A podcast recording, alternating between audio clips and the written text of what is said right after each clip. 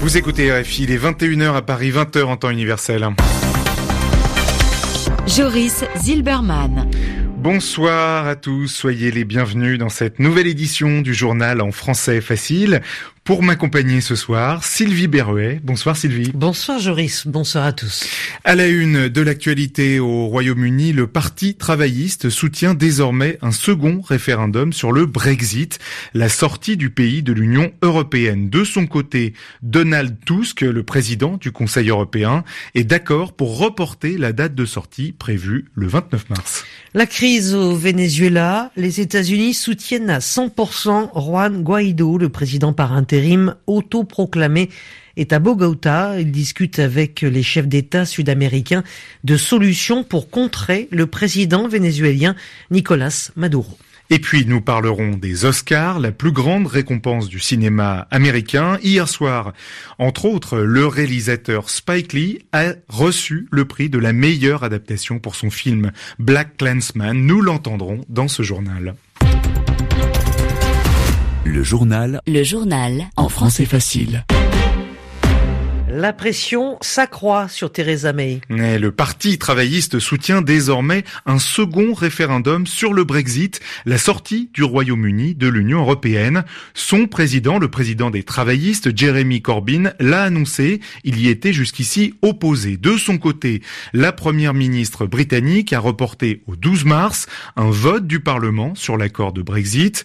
Nous sommes, je vous le rappelle, à un mois du 29 mars, qui est la date fixée pour le Brexit, pour éviter une sortie sans accord, l'idée de repousser cette date butoir circule au Royaume-Uni comme dans le reste de l'Union européenne. Anastasia Becchio. Une solution rationnelle. Voilà comment Donald Tusk qualifie désormais l'hypothèse d'un délai supplémentaire accordé au Royaume-Uni, alors que la scène politique britannique est on ne peut plus divisée. Le président du Conseil européen affirme avoir discuté avec Theresa May des conséquences juridiques et politiques d'une possible prolongation de la date limite des négociations sur la sortie du Royaume-Uni. Mais Theresa May continue de camper sur ses positions. Un report du Brexit ne réglerait rien en soi, a dit la chef du gouvernement britannique lors d'une conférence de presse à l'issue du sommet Union européenne Ligue arabe en Égypte. Un sommet au cours duquel elle s'est entretenue avec plusieurs de ses homologues européens, parmi lesquels le Premier ministre néerlandais. Nous nous dirigeons tout droit vers une sortie sans accord, c'est inacceptable. Réveillez-vous, a prévenu Mark Rutte dans une déclaration à la BBC. Il faut conclure et boucler cet accord. Theresa May doit faire ce mardi un point d'étape sur les négociations avec l'Union européenne au moment où ses négociateurs seront à Bruxelles avec Michel Barnier. Selon elle, un accord est à portée de main. En attendant, les députés britanniques maintiennent la pression et sont bien partis pour faire voter un amendement qui permettra de repousser la sortie du Royaume-Uni de l'Union européenne. Anastasia Becchio. Le Sénégal attend toujours les résultats de l'élection présidentielle. Et pendant ce temps, le pouvoir et l'opposition se disputent sur les chiffres. Le camp du président sortant Macky Sall l'a déjà proclamé largement vainqueur face à ses quatre rivaux. Les résultats officiels, définitifs ou partiels ne devraient pas être connus avant demain matin.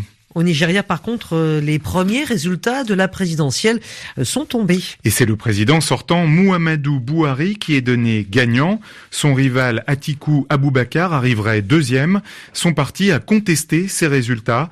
Mouhamadou Bouhari a quant à lui refusé de commenter. Il préfère attendre les résultats définitifs qui doivent tomber dans les jours qui viennent. La crise euh, au Venezuela, Juan Guaido, le président par intérim autoproclamé, est à Bogota avec le groupe de Lima. C'est un sommet qui réunit les chefs d'État sud-américains et auquel participent aussi les États-Unis. D'ailleurs, le vice-président américain Mike Pence a assuré à Juan Guaido du soutien à 100%, je cite, du président Donald Trump. L'Union européenne a, elle, demandé d'éviter une intervention militaire.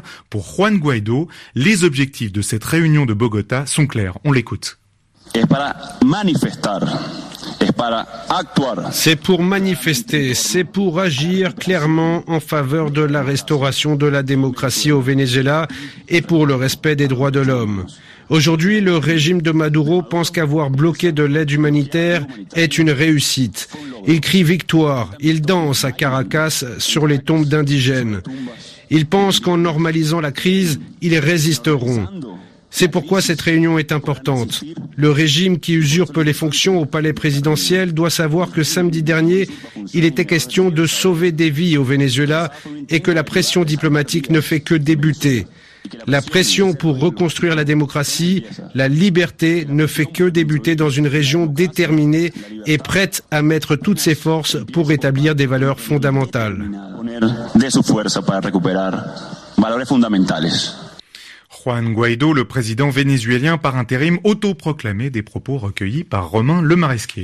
En Algérie, le Premier ministre renvoie les manifestants vers les élections. Mais selon Ahmed Ouyaya, le président Abdelaziz Bouteflika ne renoncera pas à sa candidature pour un cinquième mandat. C'est la première réaction officielle aux manifestations populaires massives contre ce cinquième mandat, malgré l'interdiction de protester dans la rue. L'élection présidentielle en Algérie, je vous le rappelle, aura lieu le 18 avril. Dans l'actualité aussi, la reprise des pourparlers entre les États-Unis et les talibans. L'envoyé spécial américain Zalmay Khalilzad a rencontré aujourd'hui à Doha, au Qatar, un haut dirigeant taliban. Il s'appelle le Mollah Baradar, c'est le cofondateur de ce mouvement et c'est la rencontre au plus haut niveau entre les deux parties depuis le début des efforts de paix en Afghanistan, des efforts récents bien sûr. Pour l'instant, pas d'accord sur un retrait militaire américain du pays, ni sur un cessez-le-feu. Le gouvernement afghan ne participe pas à ces pourparlers.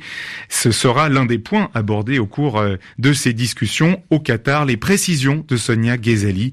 Les précisions, on l'écoute tout de suite. Le retrait des troupes américaines, le cessez-le-feu, l'entrée du gouvernement afghan dans les discussions, ces trois points sont au menu de la rencontre bilatérale États-Unis-Taliban à Doha. Les talibans refusent toujours de s'asseoir à la table des négociations avec le gouvernement afghan.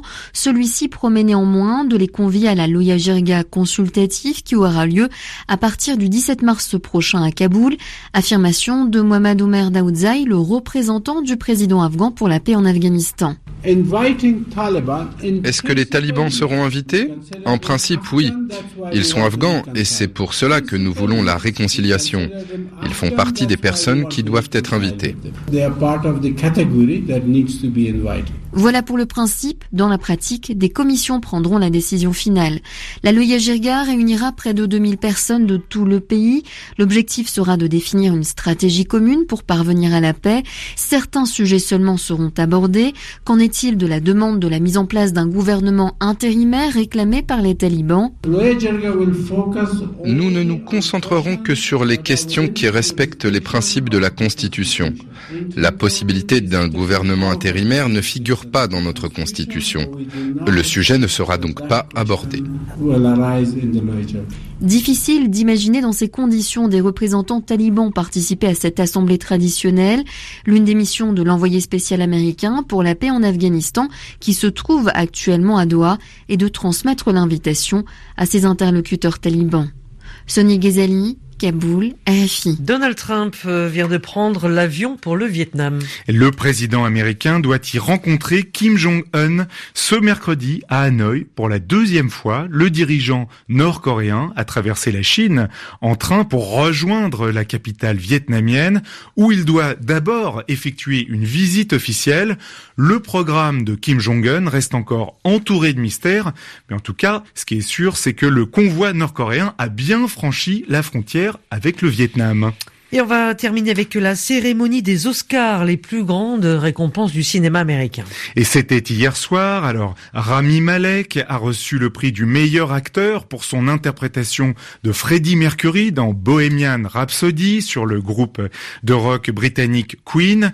Le prix du meilleur film a été attribué à Green Book et parmi les gagnants, le réalisateur américain Spike Lee a lui reçu le prix de la meilleure adaptation pour son film Black Clansman. On l'écoute. Devant le monde ce soir, je rends hommage à nos ancêtres pour avoir construit ce pays, pour ce qu'il est en même temps que le génocide du peuple amérindien. Nous avons tous une connexion avec nos ancêtres. Nous allons regagner l'amour et la sagesse, notre humanité. Ce sera un moment important. L'élection présidentielle de 2020 est toute proche. Mobilisons-nous. Soyons du bon côté de l'histoire. Faisons le choix moral entre l'amour et la haine. Faisons ce qui est juste. RFI, c'est la fin de ce journal en français facile. Merci de l'avoir écouté. Merci à Sylvie Birouet de m'avoir aidé à le présenter. Bonne soirée à tous. Merci Joris.